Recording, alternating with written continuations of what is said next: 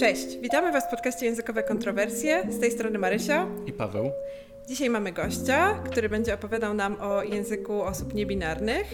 Cześć Szymon. Cześć. Może chcesz opowiedzieć kilka słów o sobie? Nazywam się Szymon Misiek, jestem doktorantem na anglistyce na UW i moja praca dotyczy powiedzmy językowego obrazu niebinarności płciowej w polskim i angielskim i też jestem członkiem kolektywu Rada Języka Neutralnego, który prowadzi fanpage Słownik Neutratywów Języka Polskiego na Facebooku i stronę zaimki.pl. Dlaczego w ogóle zająłeś się tym tematem? To jest ciekawe pytanie. Troszeczkę może z przypadku, bo ten temat za mną idzie długo. Ja już pisałem pracę licencjacką jeszcze o zaimkach, czy neozaimkach w sumie, takich neologicznych, neutralnych formach w języku angielskim. Potem pracę magisterską pisałem, było takie małe badanie ankietowe wśród polskich osób niebinarnych na temat ich języka. No i ten temat wydaje mi się jakoś ważny, też tak społecznie czy politycznie i bardzo interesujący, więc jak się zdecydowałem na doktorat, to był taki pierwszy pomysł. No i myślę, że to był fajny wybór, bo ten temat bardzo tak urósł przez ostatnie lata, powiedzmy ostatnie 3 lata.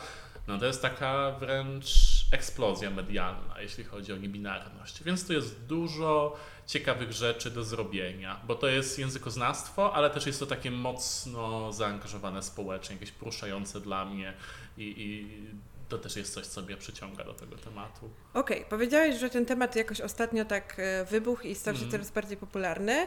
Może wiesz dlaczego? Czy to ma jakiś związek ze społeczeństwem, jakimiś zmianami? Jeśli byśmy tak spojrzeli, chciałem powiedzieć globalnie, ale w sumie to myślę o tym świecie tak zwanym zachodnim, czyli Stany, którymi chyba jakoś bardzo mocno ten tęczowy, ogólnie mówiąc, ruch się inspiruje też w Polsce. Tutaj w tych ostatnich, powiedzmy, 10 latach widoczność osób trans i też osób niebinarnych wzrosła mocno, ale w Polsce te ostatnie 3 lata, to są takie smutne wydarzenia w sumie. Jak zbierałem materiały do rozdziału na temat tego dyskursu medialnego w Polsce, to są takie 2 kluczowe wydarzenia. To jest śmierć Milo Mazurkiewicz, czyli aktywiszcza, które zginęło śmiercią samobójczą w Warszawie kilka lat temu. To jest pierwsza rzecz, a druga to jest aresztowanie Margot Szutowicz też kilka lat temu i to chyba był taki moment, gdzie w ogóle cała Polska usłyszała o niebinarności, o poliamorii, anarchizmie, tam też różnych rzeczach, ale to chyba był taki kluczowy moment. Gdzieś tam wcześniej też coś się działo, czy w akademii, czy może trochę, w mediach, w prasie, ale jednak te takie wydarzenia polityczne gdzieś tutaj dużo sprawiły. Czy to dobrze, czy źle? Trochę tak smutno, że akurat w takim kontekście ten temat wypłynął, ale myślę, że tak było najbardziej. Czyli jak te wydarzenia mogły wpłynąć na to znajomość tematu, na ten dyskurs? W jaki sposób społeczeństwo wyrabia sobie podejścia do tego tematu? Jak mogły wpłynąć? Myślę, że w przypadku Milo trochę, bo nie wiem, czy to było aż tak medialne w sumie, ale trochę tam mówiło się w ogóle o jakości opieki dla osób trans. Też jakby wiemy to, że to, co jakoś bardzo skrzywdziło Milo, to właśnie to, jak ta opieka medyczna wygląda, że ona niekoniecznie, mówiąc łagodnie, niekoniecznie jest otwarta na osoby niebinarne, czy w ogóle bierze pod uwagę jakby emocje, potrzeby osób pacjenckich, więc to jest trochę w tę stronę i trochę jakby z takim aktywizmem, który społeczność trans i jakieś organizacje transowe prowadziło od lat. W przypadku Margot to była mocno medialna sprawa i obok tego, że aresztowanie, że działaczka, że tęczowa noc i te wszystkie rzeczy, padło hasło osoba niebinarna i oczywiście były pytania, co to znaczy. Za tym poszła też taka może trochę edukacyjna działalność. Wydaje mi się, że też jakoś wkrótce później było sporo takich artykułów, co to znaczy osoba niebinarna, jak się zwraca się do takich osób, takich tekstów w prasie, powiedzmy. Więc gdzieś Pojawiło się to pojęcie, pojawiły się pytania, no bo dla takiej przeciętnej osoby to było bardzo nowe, więc też jakaś ciekawość, na którą jakoś trzeba było odpowiedzieć. No tak. No właśnie, to może zacznijmy od tych wątków takich bardzo podstawowych. Mhm. Czym jest ta niebinarność, osoba niebinarna, język neutralny i neutratywy? Mhm. No, bardzo dużo pytań. Po kolei. Ale żebyśmy wszyscy byli, tak jak to mówi się po angielsku, on the same page, więc załóżmy, że nie wszystkie osoby słuchające się orientują i chcemy wprowadzić je w temat. Jasne. No, niebinarność jest zjawiskiem ze spektrum transpłciowości. Tak? Bycie osobą transpłciową czy osobą trans to jest po prostu wtedy, kiedy jakaś osoba nie jest tej płci, którą jej przypisano przy urodzeniu. No bo w przypadku większości osób, tak jak na przykład w moim, ja się urodziłem, tam lekarz stwierdził, to jest chłopiec i mnie to odpowiada. Nigdy jakoś specjalnie tego nie kwestionowałem i jestem mężczyzną. No ale zdarza się, że jest inaczej. I często jest tak, że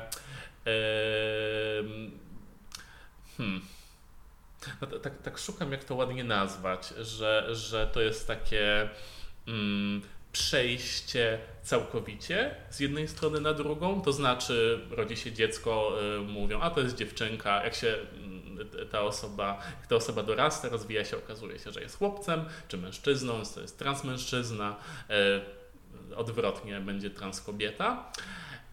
No ale są też osoby, które nie do końca czy nie tylko utożsamiają się z tymi dwiema opcjami. I to jest właśnie niebinarność. I to jest mega, mega złożone zjawisko. Też osoby niebinarne są bardzo różne. To nie jest jakby jakaś jedna taka stabilna kategoria, trzecia płeć, tylko nie wiem, to może być osoba, która utożsamia się i z męskością, i z kobiecością jednocześnie, albo czuje, że jest to u niej płynne, czy jakoś się trochę zmienia w czasie, albo czuje, że jest gdzieś pomiędzy. Może czuć, że nie ma żadnej płci. To będzie apłciowość, czy agenderowość. Właśnie jeszcze dodatkowe, tak jak mówisz, tej płynności, gender fluid. Tak. No, bardzo dużo jest tych określeń. Czasami jest tak, że osoba czuje, że ma taką bardzo konkretną, silnie wyczuwalną tożsamość, która jest gdzieś poza tym, czyli nie jest ani męska, ani kobieca, ale też nie neutralna czy żadna. No i tak, tych różnych określeń jest bardzo dużo, co też wskazuje, myślę, na to, że to pojęcie jest dosyć nowe w takiej społecznej świadomości i te różne pojęcia trochę powstają niezależnie od siebie, bo ktoś po prostu potrzebuje się opisać w jakiś sposób i tworzy pewne słowo. Gdzieś jest osoba, która ma jakieś podobne doświadczenie, ale używała innego słowa i teraz gdzieś nam się to wszystko miesza. No i też tak od razu chcę zaznaczyć, że to nie jest konieczne, żeby to wszystko znać i pamiętać. Zupełnie nie o to chodzi, tylko raczej no nie wiem, dobrze mieć taką po prostu otwartość na ten temat, że płeć bywa skomplikowana, nie? I pod względem tożsamości, bo tu cały czas mówimy o tym, jak ktoś się czuje, czy kim jest, a nie o tym, jakie ma ciało. To też jest mit, że nie wiem, każda osoba transpłciowa, czy binarna, czy nie, będzie chciała terapii hormonalnej, czy jakichś zabiegów chirurgicznych. Część tak, część nie. Nie jest to jakby niezbędne i najczęściej nie jest to absolutnie nasza sprawa, więc nie wiem, nie pytajmy o to. Na przykład poznając kogoś, bo jest to dosyć inwazyjne.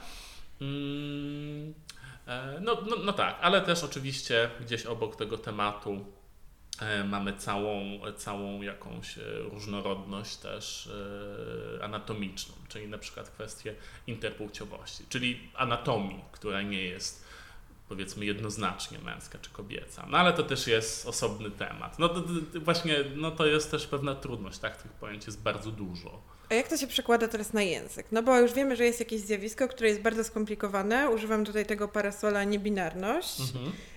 I teraz w jaki sposób to się manifestuje w języku? Czy w jaki sposób używa się tego języka do opisu swoich doświadczeń? Czy mógłbyś powiedzieć o tym coś więcej?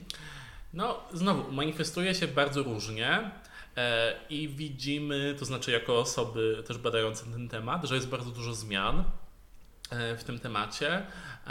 No i znowu, ja myślę, że nigdy nie będzie takiego momentu, że na przykład obok, nie wiem, formy męskiej i żeńskiej powstanie jakaś jedna forma dla osób niebinarnych. No bo znowu, to nie jest jednorodna grupa, więc raczej do takiego momentu nie dojdziemy. Chociaż może jakiś standard się wytworzy, trochę jak w języku angielskim, to może o tym zaraz. Mhm. No ale tak, jakby jak to może się przejawiać w języku? No na przykład język polski jest mocno upłciowiony czy urodzajowiony. To znaczy, kiedy ja mówię, no to używam w rodzaju męskiego, mówię, że powiedziałem, zrobiłem, że jestem, nie wiem, doktorantem, badaczem, czy mężczyzną i tak dalej. Nie wiem, będą też formy żeńskie i to są dwie takie bardziej tradycyjne. Chociaż no, formy żeńskie nie dla wszystkich są tradycyjne i bezproblemowe, może do tego też wrócimy, chociaż nie są taką nowością. Różne, nie wiem, tłumaczki, dyrektorki, lekarki to już w poprzednim stuleciu też funkcjonowały. No ale tak, to są takie dwie standardowe formy i nie każda osoba się w tym odnajduje. Są osoby niebinarne, które też jakoś robią to i dobrze się czują w formach męskich czy żeńskich, a niektóre na przykład mieszają te formy ze sobą. I moje pierwsze badanie, takie malutkie, zrobione w 2017 roku na temat tego, jak osoby niebinarne polskojęzyczne się wypowiadają, no pokazało, że często gdzieś miesza się te formy. Na przykład można raz nazywać się studentką, raz studentem. Albo można używać takich neutralnych określeń opisowych typu jestem osobą studiującą, osobą studencką, osobą prezesującą, osobą szefującą i tak dalej. Więc to by był jakiś taki może najbardziej intuicyjny krok, żeby gdzieś wyjść poza tę dychotomię czy binarność męskie-kobiece w języku, no ale są też inne opcje i one teraz widzimy zyskują na popularności. To może być użycie rodzaju neutralnego czy nijakiego, albo użycie dukaizmów, to jest taka neologiczna forma. Więc myślę, że zaraz sobie pogadamy o szczegółach, no ale też jest taka kwestia, że tego jest bardzo dużo, bo to będą i formy czasowników, czyli właśnie to zrobiłem, zrobiłam, czy zrobiłą, powiedziałą i tak dalej. To będą przymiotniki, że jestem zmęczony, czy jestem zadowolona, czy jestem wesołe i tak dalej. To będą zaimki oczywiście i wydaje mi się, że te zaimki są takim flagowym tematem, chociaż po polsku to niekoniecznie akurat ograniczamy się do zaimków, no ale jakiegoś, myślę, że zostało to przejęte z tego anglojęzycznego dyskursu o języku związanym z płcią. Czyli może język polski jest ciekawszy, bo tutaj trzeba prowadzić badania też w innych aspektach języka, różne odmiany i tak dalej, to może być ciekawsze niż po prostu jeden zaimek wprowadzony. Badawczo ciekawsze, ale trudniejsze dla samych osób doświadczających właśnie używania języka, prawda? Bo po angielsku powiesz I did, czyli ja zrobiłam, zrobiłem, zrobiłam, zrobiłam i tak dalej, tak? Czyli u nas jest jednak troszkę problem. Więc badawczo ciekawsze, życiowo nieciekawe może. Też może jak komuś podoba się taka forma alternatywna, to ciekawe. Też z tego względu często ludzie odczuwają taką pewną trudność, kiedy spotykają osoby, no więc na przykład może powiedz, jak to jest. Poznajemy kogoś i ta osoba nie wpisuje się ściśle w płeć męską czy żeńską i w jaki sposób mamy zacząć rozmawiać, czy musimy się stresować? Czy mamy pytać, co mamy zrobić? Jeszcze tak w nawiązaniu do tego, czy to jest ciekawe, no badawczo na pewno i jakby moja praca doktorska jest porównawcza, ale jednak więcej przestrzeni jest na polszczyznę, bo tu dzieje się więcej, jakoś też dla mnie jest to fajniejsze do badania. A jeśli chodzi o same odczucia osób, których to dotyczy, no trzeba by było zapytać ich i podejrzewam, że one byłyby różne. Czasami słyszę, że to jest męczące, to jest frustrujące, ale są też głosy takie, że to jest ciekawe właśnie, że jakby tu można sobie pozwolić na jakąś różnorodną ekspresję i to jest, nie wiem, interesujące dla kogoś. No i tak, z tym...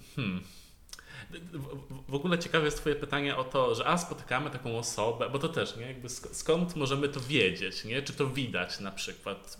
Nie zawsze widać, no jakby nie...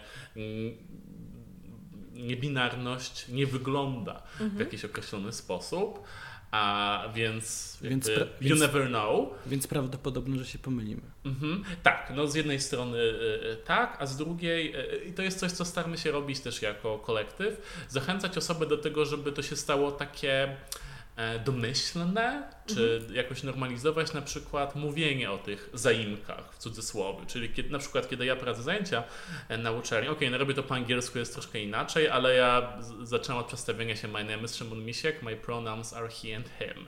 Jakby, no tak naprawdę, okej, ja wiem, że większość osób założy, że jestem mężczyzną, używam rodzaju męskiego, jakby w cudzysłowie nie muszę tego robić, ale jest to taki sygnał, że to jest prosta rzecz do zrobienia, więc jakby fajnie na przykład robić coś takiego, no ale wiadomo, że nie zawsze jest taka możliwość, nie zawsze ktoś może czuć się bezpiecznie, żeby to zrobić. Czasami to może być takie ściąganie uwagi na siebie. Ale jeszcze polski ma taki plus pod tym względem, że czasami nie musimy pytać, bo te formy rodzajowe są jakby, no one są wszędzie. Jeśli ja jestem na jakimś spotkaniu z nową osobą i słyszę, że ona mówi na przykład w rodzaju neutralnym, że zrobiłam, powiedziałam, to już mam w głowie, aha, okej, to tutaj może już nie muszę się pytać, bo słyszę, jak ta osoba mówi, czy nie wiem, w rodzaju męskim, czy żeńskim, czy cokolwiek. Natomiast tak, jakby jasne, pytanie jest w porządku, zależy jak to zrobimy. Może niekoniecznie na forum mówimy do kogoś, ej, dziwnie wyglądasz, ja nie wiem, ty jesteś chłopakiem czy dziewczyną, jak ja mam mówić do ciebie? No to może tego nie polecamy. Czyli tak przede wszystkim po prostu trzeba zadbać się o to, żeby żadna strona nie czuła się dyskomfortowo. Tak, najlepiej zrobić to na osobności i myślę, że fajnie tutaj skupić się na tym, o co nam faktycznie chodzi. Tu chodzi na mój język, więc hej, jak powinnam się do ciebie zwracać, czy jak mogę się do ciebie zwracać. Bo myślę, że tutaj jest różnie. Mogą być osoby, które chętnie będą opowiadały o swojej tożsamości, o tym, kim są i tak dalej, ale to są jednak osobiste kwestie, no a chodzi nam przede wszystkim o język, więc możemy zapytać, hej, jak się do ciebie zwracać, czy jakiego rodzaju użyć, nie? Myślę, że zapytanie o to jest bardzo w porządku, jeśli wychodzi z takiego miejsca jakiejś troski, ciekawości. Właśnie chciałam powiedzieć, o moim doświadczeniu jest takie, że jak się właśnie tak spyta wprost, to często osoby są właśnie takie, czują się zaopiekowane, można powiedzieć, że to nie jest tak, że kogoś to uraża, tylko wręcz przeciwnie, ktoś ma takie poczucie, że ktoś chce zadbać o ciebie, tak? Że chcesz, żebym się czuło dobrze, więc chcesz wiedzieć, jak się do mnie zwracać. To nie jest takie bardzo awkward, jeśli zrobimy to właśnie w taki delikatny sposób. I nie wiem, jakby dla mnie to też wprowadza taką fajną atmosferę. Na przykład, nie wiem, jak badałem się na HIV jakiś czas temu, to tam przyszedłem do tej kliniki i pani, która robiła ze mną konsultację, zaczęła od pytania, jak się do mnie zwracać. I okej, znowu w moim przypadku osoby zakładają, że jestem mężczyzną, moją rację mówią w rodzaju męskim, więc jakby to nie jest jakieś... No, zwykle nie trzeba mnie pytać, ale nie wiem, to też był taki super sygnał, że ktoś zwraca na to uwagę, dba o to. Na przykład dla mnie to od razu jakoś tak przyjemniej się robi, bo zakładam, że to jest osoba, która ma podobne wartości. No bywa różnie, tak? Ale to jest też jakiś taki fajny... To też pomaga jakoś utrwalić takie kulturalne zachowanie, że na przykład, oczywiście ja na przykład odpowiem, zwracać się do mnie należy on i jakby to też po mojej prezencji widać, ale mogę na przykład powiedzieć dziękuję za pytanie. Ale właśnie też jest taka kwestia i myślę, że warto gdzieś o tym wspomnieć. Niektórych to pytanie zaskakuje. Na przykład osobę cis, to znaczy taką, która nie jest transpłciowa. Tak? Jakby, nie wiem, osoby znające chemię mogą wiedzieć, że trans i cis to są te jakby tam przeciwne strony. Czyli no i właśnie od tej pani, która tam konsultowała mnie, usłyszałem, że czasami ludzie reagują na to ze zdziwieniem, z jakąś agresją, na zasadzie jak to? To nie widać. No i rozumiem, że jeśli ktoś się nigdy nie zetknął się z takim pytaniem, to może być wręcz nieprzyjemne, bo nagle ktoś sobie pomyśli, nie widać, że jestem kobietą czy mężczyzną i może pomyśleć, że nie wiem, ktoś chce jakoś żartować z nas, czy jakoś nas urazić. Także może taki sygnał, że jeśli usłyszymy takie pytanie, to najpewniej to nie jest próba, nie wiem, zakpienia z nas, tylko właśnie takiego niezakładania, że mówimy tak czy inaczej. To zwykle wychodzi z takiego miejsca troski właśnie. Okej, czyli można spytać na przykład o zaimki, a o odmiany też? Czy to raczej nie wchodzi się tak głęboko? Na przykład, jak mówić o tobie w czasie przeszłym? Aha, no to jest w ogóle ciekawe. Albo czy chcesz być, jak chcesz być osobowo określany? Student, studentka, studencie, osoba studencka, nie?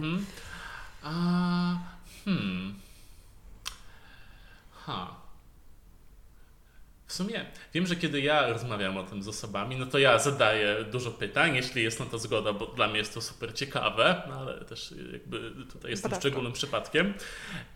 Tak na co dzień? Myślę, że wystarczy pytanie, jak się o ciebie zwracać i wtedy jakby dostaniemy takie informacje, których potrzebujemy. Też możemy dopytać, jeśli to jest niezbędne. Wydaje mi się, że... nie wiem.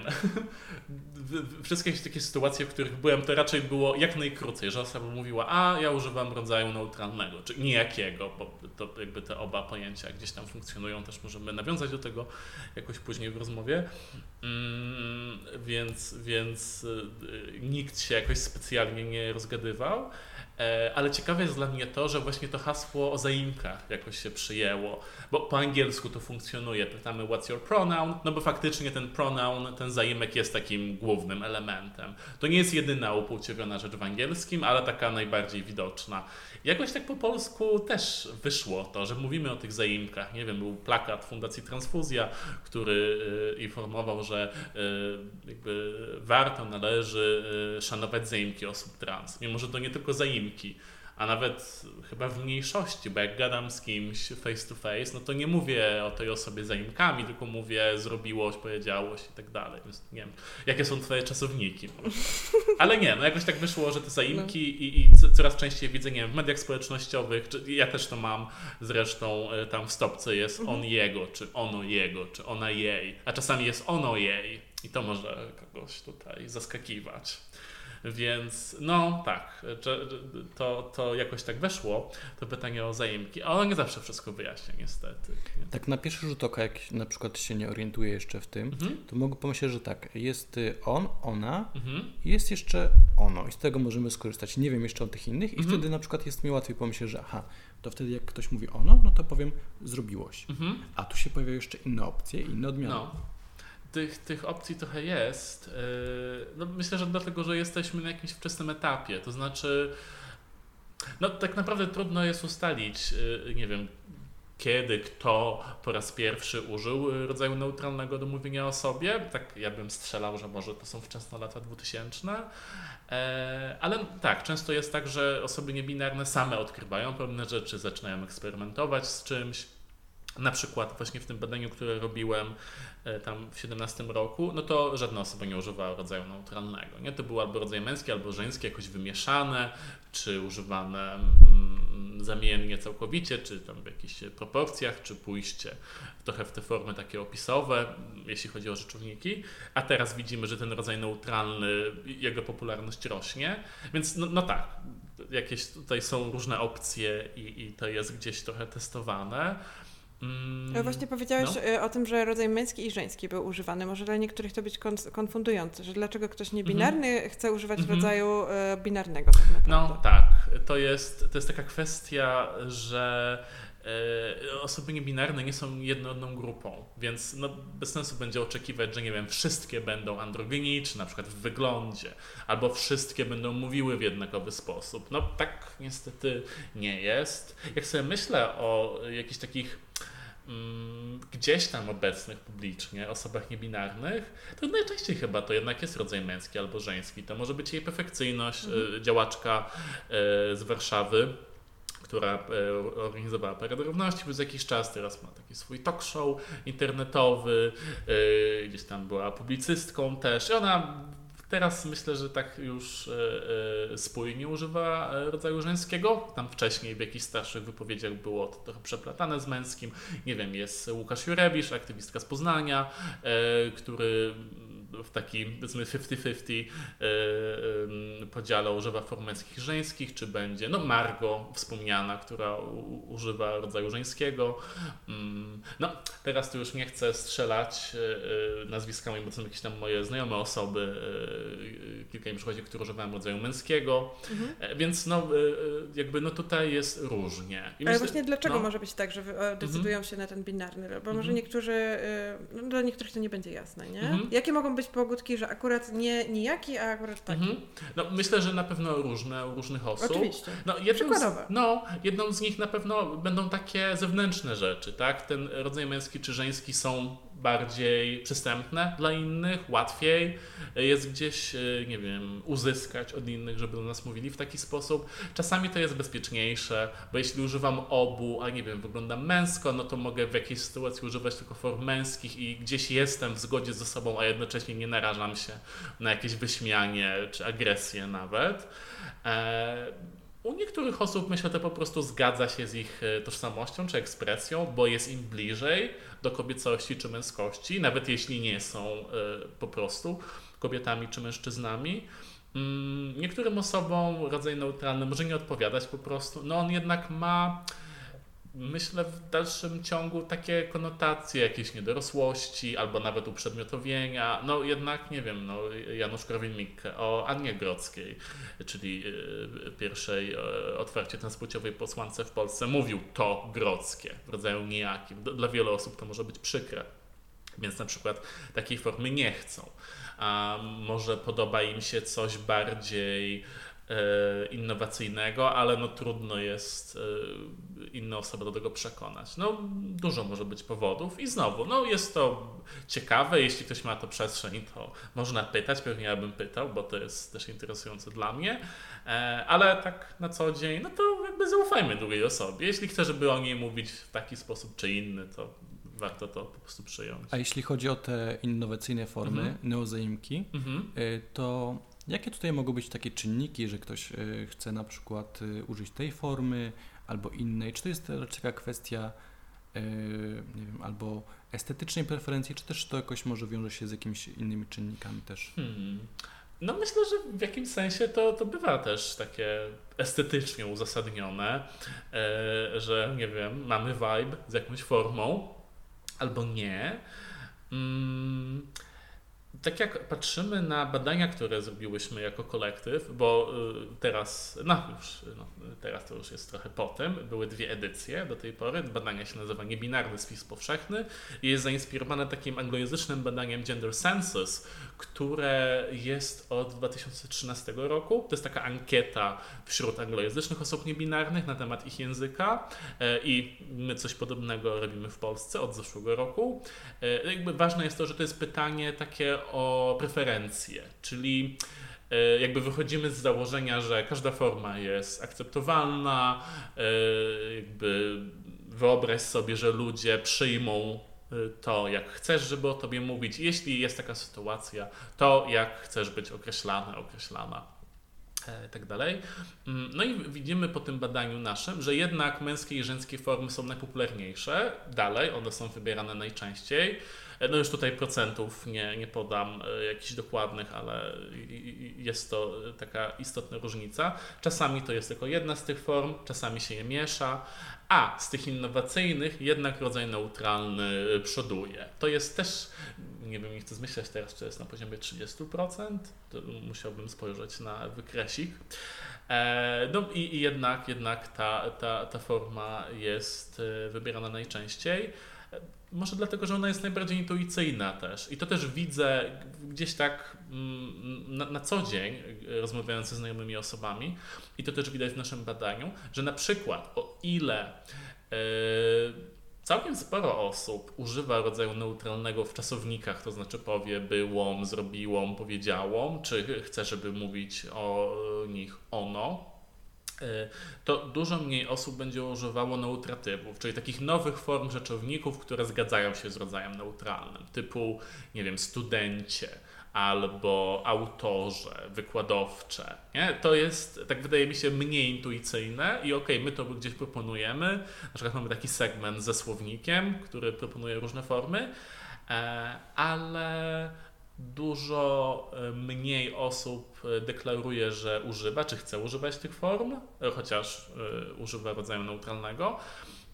I w sumie ja najczęściej widzę je w prasie. Jeśli to jest artykuł prasowy o jakiejś zagranicznej osobie, która, nie wiem, używa they, them po angielsku, to może być określana po polsku jako, nie wiem, piosenkarko, autorze czy sportowcze i tak dalej. Nie? Więc może to też jest kwestia takiej intuicyjności, na ile jakieś formy dla nas są łatwe do stworzenia, do używania. No ja jakoś, jak zaczynałem swoje badania, to jakoś spodziewałem się, że na przykład dukaizmy, czyli takie powiedzmy polskie neozaimki, czyli takie formy z literką czy dźwiękiem u, który będzie, nie wiem, zaimku, że to jest onu, onu zrobiło, powiedziało, powiedziałum, powiedziałuś, że to będzie jakieś takie coś, co wybuchnie. Okazuje się, że niekoniecznie, że okej, są osoby, które tego używają, ale, i to jest jakaś taka moja tutaj intuicja, to jest jednak dużo mniej intuicyjne, więc może też dlatego mniej zachęcające. No bo jednak... No. To może zatrzymamy się na tym, bo tutaj pojawiło się dużo takich słów, które może tak. Dla niektórych mogą być trochę za szybko, no może tak, się tak. pojawiają. Może wprowadźmy je najpierw. Na przykład pojawiło się język neutralny, neutratywy, rodzaj nijaki, dukaizmy. Czym to się wszystko różni?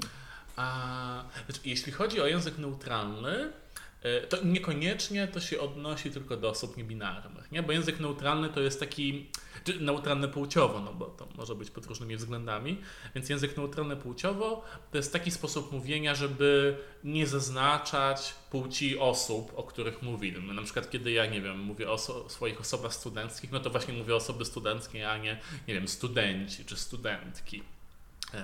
Więc to jest... Czyli to szersza kwestia niż osoby niebinarne. No tak, bo to też dotyczy po prostu mężczyzn i kobiet. To jest, nie wiem, coś w stylu, że zaczynam przemówienie, to mogę powiedzieć panie i panowie albo szanowni państwo.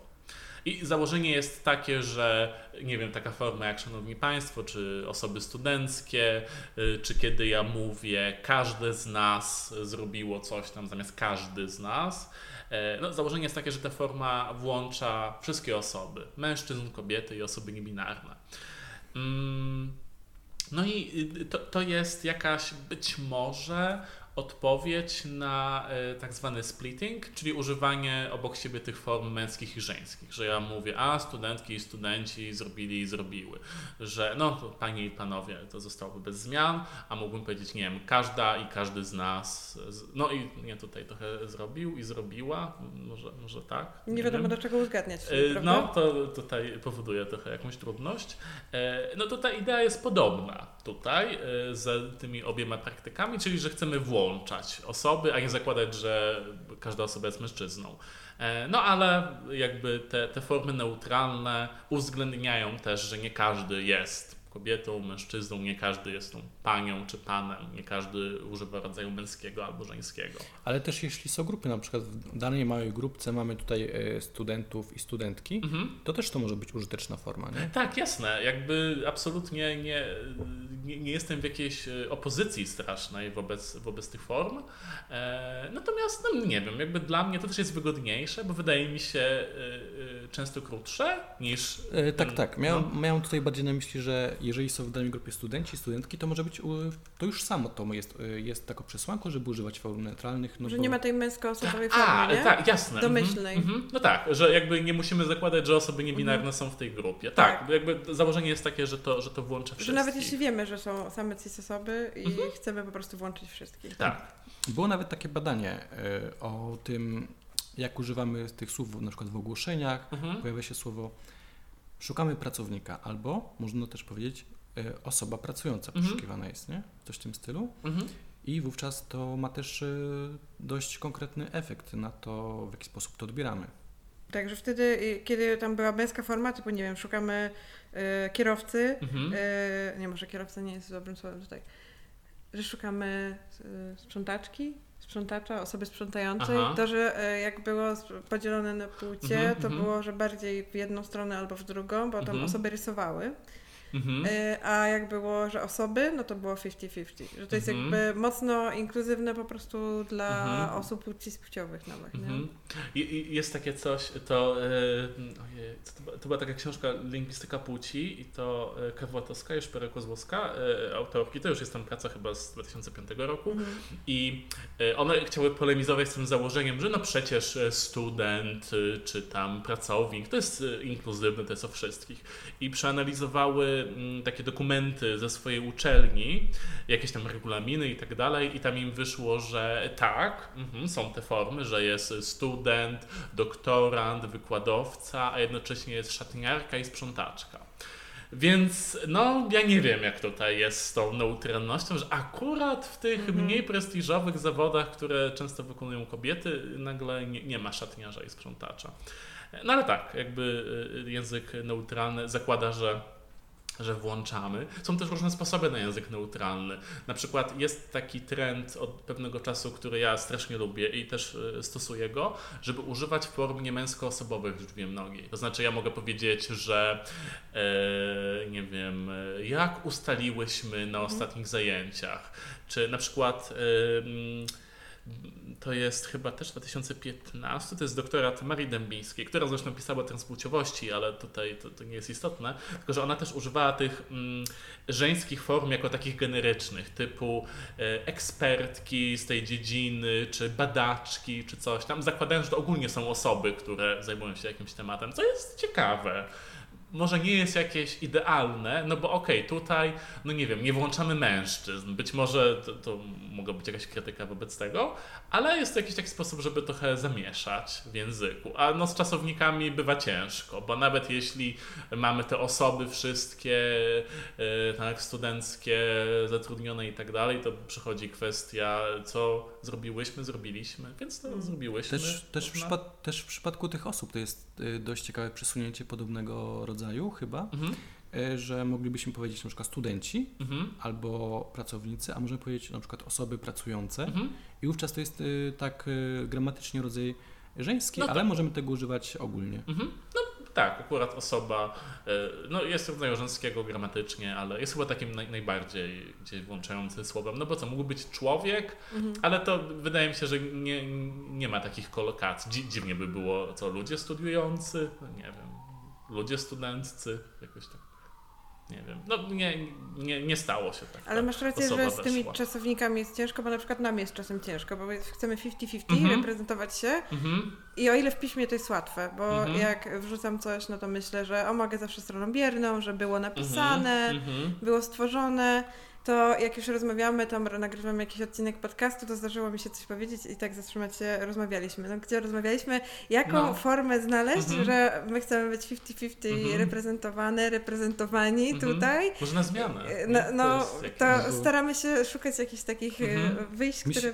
na przykład mi tak już oswoiło się, że na przykład jak piszemy na koncie, jako dwie osoby, tam w relacjach na przykład, zrobiliłyśmy. Albo, z tym podkreśnikiem dolnym. Albo może przygotowali ukośnik łyśmy, post dla was, nie? I w mowie to też mi się wydaje całkiem zgrabne, że przygotowaliłyśmy, zrobiliłyśmy. No, to fajny jest też ten X, tylko że on w mowie nie istnieje. No tak, bo to ciężko wymówić. Jesteśmy ciekawi. Nie? I co dalej? Nie? Ja to czytam jako ciekawe zwykle. Tak? Jednak. No. Jeśli chodzi o mowę, czasami o pismo, ale nie, jakoś tak bardziej łatwiej mi to przychodzi w mowie, to jednak te niemęskoosobowe formy ustaliłyśmy, zrobiłyśmy, powiedziałyśmy. No jest tutaj pewien neologizm zaproponowany właśnie przez nasz kolektyw. To jest coś w stylu mnogiego rodzaju niejakiego, czy neutralnego. I to są formy z o, że zrobiłośmy, powiedziałośmy. No jest to jakaś opcja.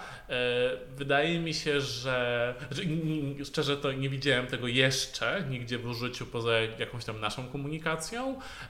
Mnie też się rzadko zdarza tego używać na co dzień. Raczej ten rodzaj niemęskoosobowy, jak mówię o jakichś grupach. No bo to też jest trochę łatwiejsze do zrozumienia chyba dla innych. Chociaż też czasami dziwi i tak czasami ktoś mnie pyta, ale przecież ty byłeś w tej grupie, więc dlaczego? No ja lecę ze swoją narracją wtedy. Dobra, ale tak chciałem wrócić, bo zapytałeś jeszcze o te, co to są, co to rodzaj neutralny, neutratywy i dukaizmy. No tak, no rodzaj neutralny to będzie rodzaj nijaki po prostu. nie jest to jakiś, nie jest to zdanie podzielane przez wszystkie osoby, które używają tej formy, no ale czasami zwraca się na to uwagę, że samo słowo niejaki bardzo źle się kojarzy, bo to też jest określenie takie językoznawcze, że rodzaj męski, żeński i niejaki, ale też nijakie może oznaczać bez wyrazu, kiepskie, w jakimś słowniku było nawet synonim bezpłciowe, co też jest zabawne. I słowo bezpłciowe też często ma takie, tak, że to takie nudne, bez wyrazu, słabe. Chciałem tutaj jakiś gest zrobić, ale jesteśmy w podcaście, więc to niekoniecznie. Był gest. Tak, więc tu jest ta propozycja, żeby nazwać to rodzajem neutralnym, co jest ogólnie spoko. Może jest jedna taka drobna trudność w tym, to znaczy, kiedy ja na przykład, piszę artykuł, to muszę tak, że forma rodzaju neutralnego, bo jak powiem męska i żeńska, to wiadomo o co chodzi, ale forma neutralna raczej się kojarzy z tym takim włączaniem, inkluzywnością, a niekoniecznie z tą konkretną formą gramatyczną. Więc może to jest jeden taki minus tego, bo wcześniej można było formę nijaka, to trzeba tak dłużej, forma rodzaju neutralnego. No ale tak, to jest jakaś tam kwestia nazewnictwa. Czyli przechodzi taka zmiana z nijaki do rodzaju neutralnego. Trochę tak. W sensie, wydaje mi się, że dużo osób, czy większość osób nie słyszała o tym, ale my gdzieś tam staramy się to komunikować i znowu, dla niektórych to nie ma znaczenia. Są osoby, które używają tych form i mówią, to jest rodzaj nijaki, spoko. Są takie, które czują się z tym niezbyt fajnie.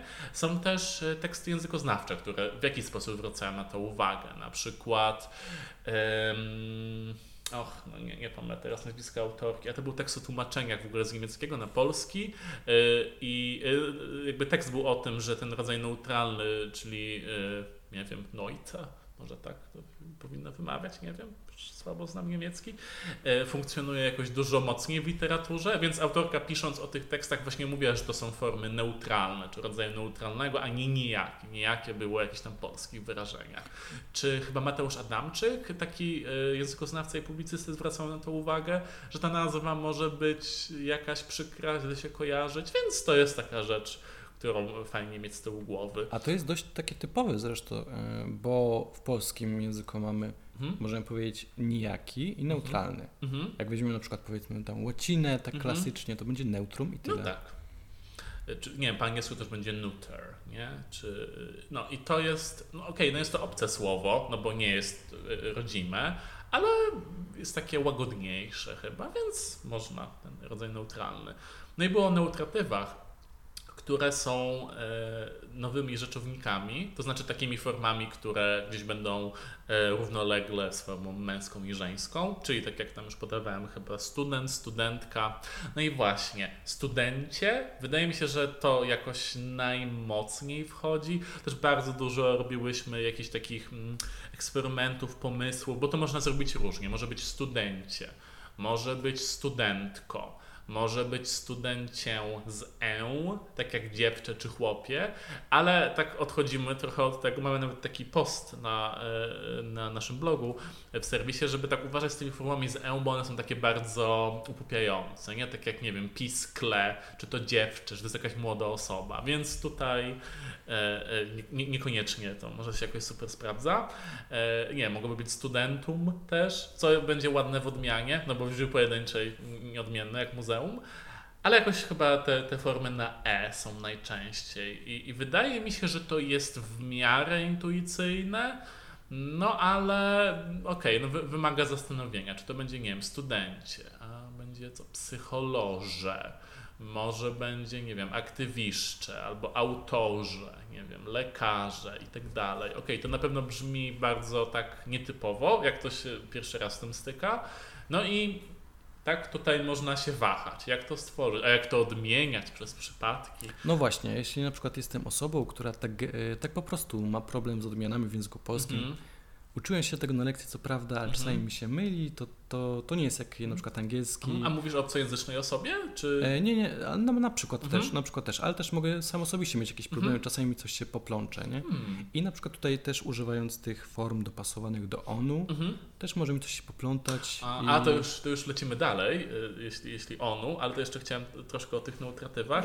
Można tak szukać słów, które już są, które już znamy. Na przykład, jeśli to jest słowo autorze, to się odmienia tak jak morze. Rzeczownik okay. może, więc można tak spojrzeć na to, aha, że to są podobne końcówki. A to miałem jakąś taką dyskusję w komentarzach na Facebooku, tam było chyba twórcze, czyli twórca, twórczyni, twórcze i jak to odmieniać? No to ja powiedziałem, jak nadnercze. No to jest, jak wiem, tak popularne słowo, no ale okej, znajdziemy, możemy otworzyć ten słownik i zobaczyć, że to jest tak. Też na naszej stronie, to zapraszam, polecam, mamy słownik neutratywów, często jest kilka różnych form, jakichś tam zaproponowanych, tych neutralnych, czy w rodzaju niejakim i do każdej jest wzór odmiany, więc możemy sobie otworzyć, zobaczyć, liczba pojedyncza, liczba mnoga, wszystkie 7 przypadków, to taka ściągawka. Ja właśnie chciałam spytać, jakie zbierałyście i skąd one się tam wzięły? Czy to było właśnie od ludzi zasłyszane, czy były jakieś też konstruowane? Raczej konstruowane, bo właśnie naszym założeniem, jeśli chodzi o ten słownik neutratywów, to tak, ktoś się tam ładnie nazwało to, że to jest źródło prospektywne. To znaczy nie chcemy narzucać niczego nikomu i to też jest nie do zrobienia, bo osoby po prostu będą używać czego będą chciały, bez względu na jakieś tutaj nasze, nie wiem, pomysły tak naprawdę. Ale chcemy pokazać, że można tworzyć takie formy, że można to robić w różny sposób, jakoś ludzi zainspirować i wiem, że osoby dziennikarskie korzystają z tego, bo właśnie najczęściej w prasowych tekstach widzę, że te neutratywy są. O ile wydaje mi się, dosyć rzadko są używane tak na co dzień, póki co przez osoby niebinarne. Nawet te, które używałem rodzaju neutralnego, to one raczej się określą osoba studencka, czy nie wiem, osoba zatrudniona, cokolwiek, niż tam studenci czy pracownicze. Ale właśnie w prasie gdzieś to się pojawia, co jest fajnym, jakimś precedensem. Nie zawsze to wychodzi zgrabnie. To jest taka, no nie wiem, w sumie dla mnie jest to zabawne momentami, gdzieś tu zapisałem sobie nawet, to był artykuł po coming outcie Demi Lovato, która używa tej dem po angielsku, a właśnie to też jest jakaś taka nasza inicjatywa, że proponujemy, że jeśli nie mamy możliwości zapytać, ktoś nie zna polskiego zupełnie, jakby nie wiemy jak uzgodnić to ze sobą, to możemy użyć rodzaju neutralnego jako takiego tłumaczenia tego tej, co myślę ma sens, to są takie, obie formy są trochę niestandardowe i są najpopularniejsze w tych swoich językach, więc to tak ładnie, myślę, koresponduje. No i na przykład nagłówek był, dlaczego Demi Lovato jest piosenkarką? Przez O. No to dla mnie, no nie wiem, to było strasznie śmieszne, bo to brzmi jak jakiś taki zapisane dosłownie jakaś dialektalna forma, że zamiast piosenkarką to piosenkarko jest, a tutaj jeśli to jest mianownik, no to może piosenkarkiem, nie? Albo że, nie wiem, ta osoba to piosenkarko i dajemy mianownik, więc no tu jest dużo rzeczy takich i no niestety potrzeba jakiejś takiej wiedzy metajęzykowej, żeby to używać, nie zawsze to jakoś wyjdzie super. Tak, no z polskim to też jest tak ciekawe, na przykład są te formy dialektalne, jak wspomniałeś, na przykład ja mówię piosenkarko, częściej niż piosenkarką, nie? Tak. I to wtedy może też być trochę mylące. No, ktoś może uznać, że to jest jakiś błąd, a że to jest jakiś żart. No zresztą rodzaj neutralny w ogóle może mieć tę konotację takiej dziecinności, albo że wyśmiewamy kogoś, albo nie wiem, chcemy jakby poniżyć kogoś mówiąc ono. Ale to chyba też to podejście się zmienia, tak jak z feminatywami. Też przez pewien czas były postrzegane tak trochę prześmiewczo. A myślę, że przez niektóre osoby dalej są. To jest w ogóle też ciekawy temat, bo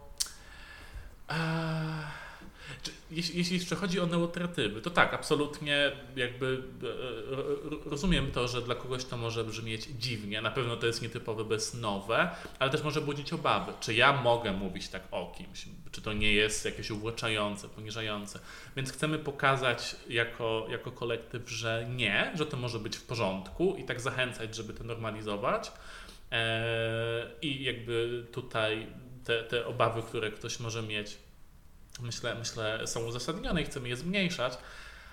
A z drugiej strony dużo jest takich głosów, że to jest dziwne, to nie jest po polsku, to psuje język, to jest niepoprawne, to nie wiem jak to wymówić. I tak szczerze, ja nie wiem, czy te argumenty są autentyczne. To znaczy, czy faktycznie za tym stoi troska o język, czy jednak jest tu jakiś taki emocjonalny czy ideowy komponent, który jest trochę przebrany za takie kwestie językowe. Bo to samo było jest o feminatywach, że co to jest lekarka, chirurżka, to się nie da powiedzieć, to brzydkie, to niepoważne. No, ja bym tak strzelał, że w jakiejś części przynajmniej to może uważamy, że nie wiem, kobieta w zawodzie lekarskim jest niepoważna, niekoniecznie samo słowo. Więc... Znaczy, no, mi się wydaje na przykład, że to są dwie takie rzeczy, że z jednej strony to jest rzeczywiście, może być dziwne dla kogoś, bo to jest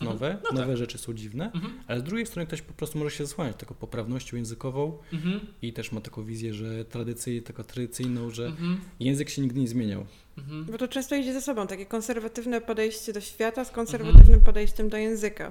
Tak. Ale ja się ogólnie zgadzam z tobą, bo jednak jak robię na przykład analizę fonologiczną, jakichś słów, które ktoś mówi, że nie da się wymówić, to wychodzi na to, że fonologicznie łatwiej jest to wymówić niż większość słów polskich, których używamy na co dzień, nie? No. Więc to jest takie trochę zasłanianie, jak ktoś się nie zna, to rzeczywiście, że może być coś na rzeczy, nie? Ale jak patrzysz na klasy dźwięków i robisz analizę, to wychodzi, że to jest totalnie argument pusty, więc odpada, nie? Jak z homonimią. Jakby ile razy ja słyszałem, że pilotka to czapka, a adwokatka to torba, a coś tam. Ale jakby to jest tak wzięte z sufitu. Jakby pilot jest od telewizora, adwokat to jest alkohol. Nie, to się nie myli. Jakby te konteksty użycia są takie, że nie. Że to będzie jednoznaczne. To nie jest problem. A to też jest dość ciekawe, bo na przykład słowo pilotka poznałem dopiero z tych takich niechętnych argumentów. Aha. Pilotka. Dla mnie po prostu pilot to może być pilotka w żeńskim. A natomiast takim słowem, które na pewno wszyscy znamy i często na przykład w domu słyszałyśmy, to będzie pilot do przełączania, a nikogo nie dziwi pilot latający. A z drugiej strony, nie wiem, nie będziemy mówić Japonki o kobietach z Japonii, bo Japonki to klapki. Ale już tak wracając do tych analiz fonologicznych, nie? Bo to też te neutratywy bardzo ciekawie pokazują, na czym polega język polski. To pokazują na przykład, że mam tu psycholog, psycholoże. Tak. Mamy tutaj pewne zjawisko fonologiczne. Że e zmiękcza. Tak. To jest palatalizacja i że w sumie w innych językach by się tak nie zadziało. W jakiś tam tak, ale powiedzmy, że jest bardzo polskie, nie? Ale jeszcze coś chciałem tutaj... A propos jakichś kwestii właśnie poprawności, niepoprawności. Tak, tu jest dużo jakichś wątków, które chciałbym poruszyć. Jesteśmy w takiej dziwnej pozycji jako kolektyw, jako osoby, które też edukują na ten temat, bo z jednej strony bardzo podkreślamy, że gdzieś odrzucamy taką postawę poprawności, że to, nie wiem, ktoś ma zatwierdzić pewne formy, a inaczej nie można. Nie wiem, to gdzieś, może już tutaj bez szczegółów, ale taki wywiad prasowy był z pewną tłumaczką, która powiedziała, że tych form nie zatwierdziła Rada Języka Polskiego, więc ja nie mogę ich używać.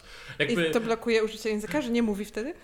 Zatykają się ale poza tym w ustawie o języku polskim jest zdefiniowane, że funkcja Rady jest doradcza i ona, to jest jakiś absurd oczekiwać, że będzie certyfikat przyklejała na słowa. To słowo istnieje. Tak, a to nie.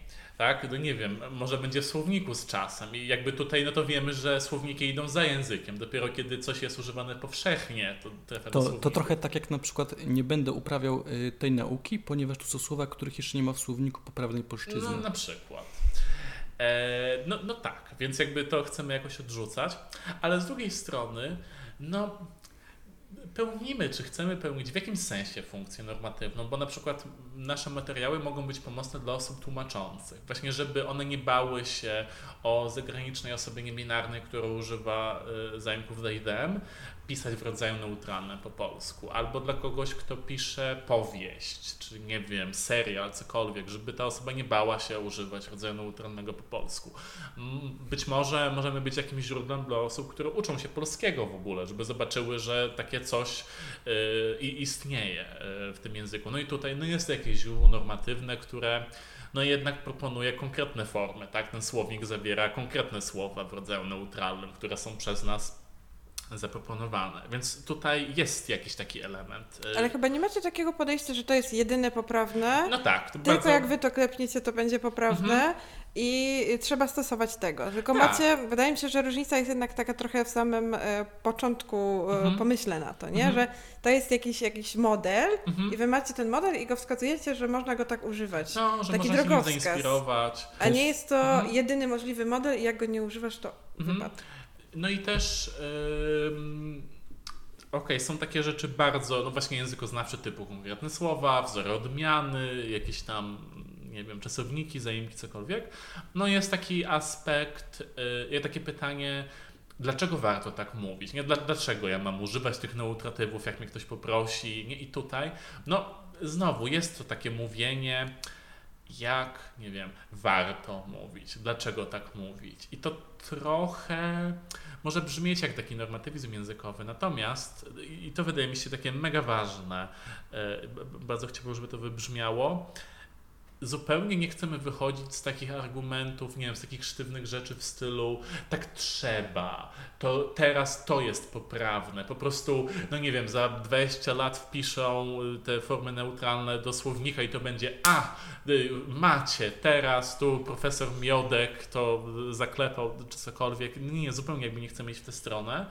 I też bardzo, ja bym nie chciał, a widzę, że to tak trochę jest czasami, jakoś w tych dyskusjach w internecie często ten taki język inkluzywny staje się jakimś takim abstrakcyjnym przymusem.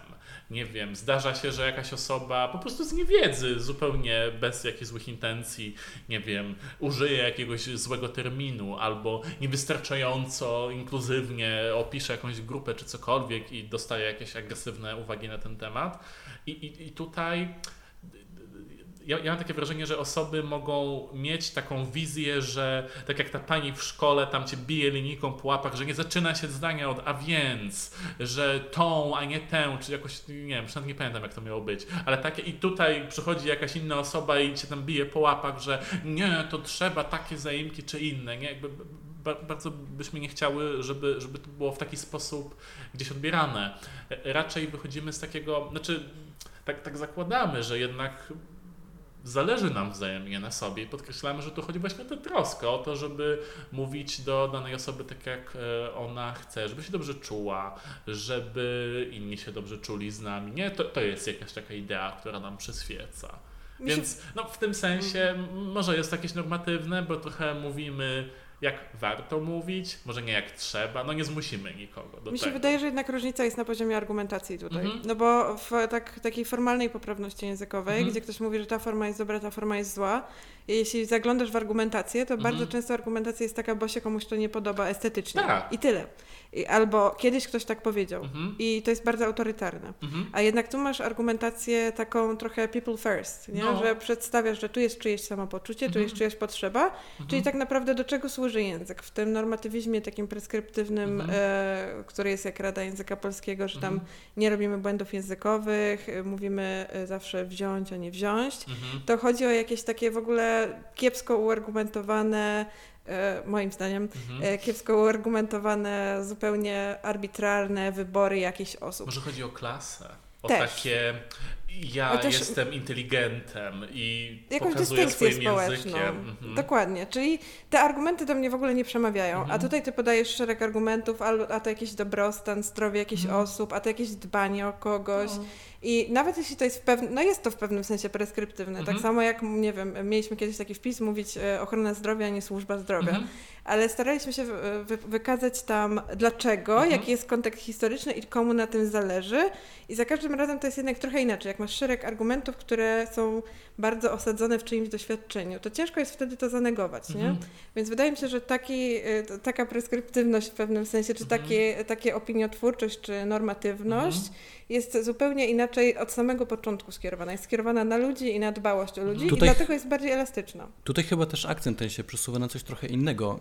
Nie na takie opiniowanie, czy to jest zgodne z językiem polskim, czy nie, tylko bardziej chodzi o potrzeby wyrażania, czy pewne zjawisko społeczne, które możemy tu ująć, w jaki sposób się z kimś rozmawiać, komunikować.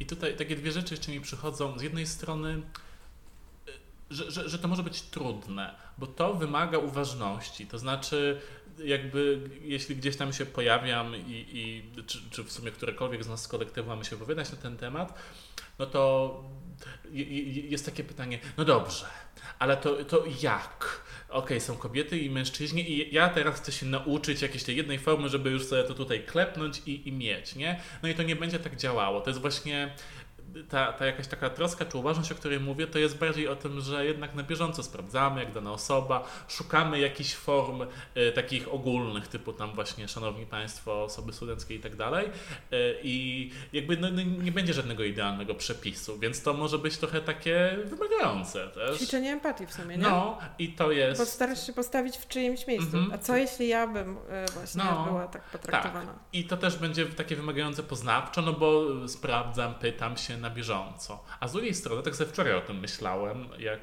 się szykowałem do tej rozmowy, tak pomyślałem sobie, że w sumie może dla wielu osób to w ogóle jest bardzo nowe jako postawa, że ja decyduję, jak się o mnie mówi, czy jak się do mnie zwracać. Tak, okej, no ja gdzieś siedzę w temacie trans studies, więc dla mnie jest to oczywiste i tak, to jest w ogóle taki bardzo, bardzo ważny element, myślę zwłaszcza dla osób transpłciowych, ale też nie tylko, no chyba wszystkich osób LGBT, żeby o nas mówić tak, jak byśmy chciały.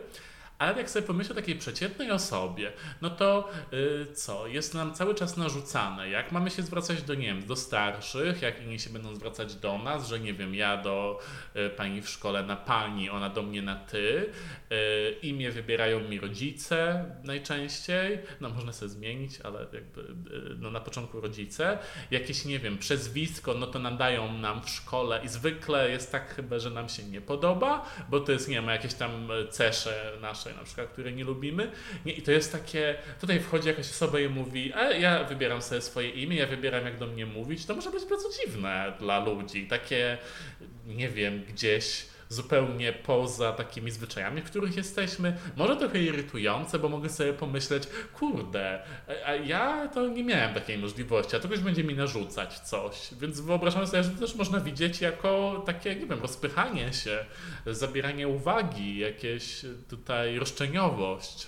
Też tak językowo, nie? Bo niektórzy mają wyobrażenie językowe, że jest jakiś tam system, powiedzmy, szczególnie w Polsce. Jest jakieś takie przekonanie, że w słowniku jest jakiś system językowy, a tu nagle dorabiasz coś do tego języka, tak? I co teraz? No, ktoś może to zrobić? No i jeszcze, okej, tak z doświadczenia, no to osoby mówią o tym nieśmiało, ale nie wiem, w mediach społecznościowych często jest to takie bardzo asertywne, na zasadzie, no tak się o mnie mówi i do widzenia, i nie ma dyskusji, i nagle, jak to? Czy to można sobie wybrać? No można, jakby o to chodzi, każda osoba może sobie wybrać, nie wiem, to jest super.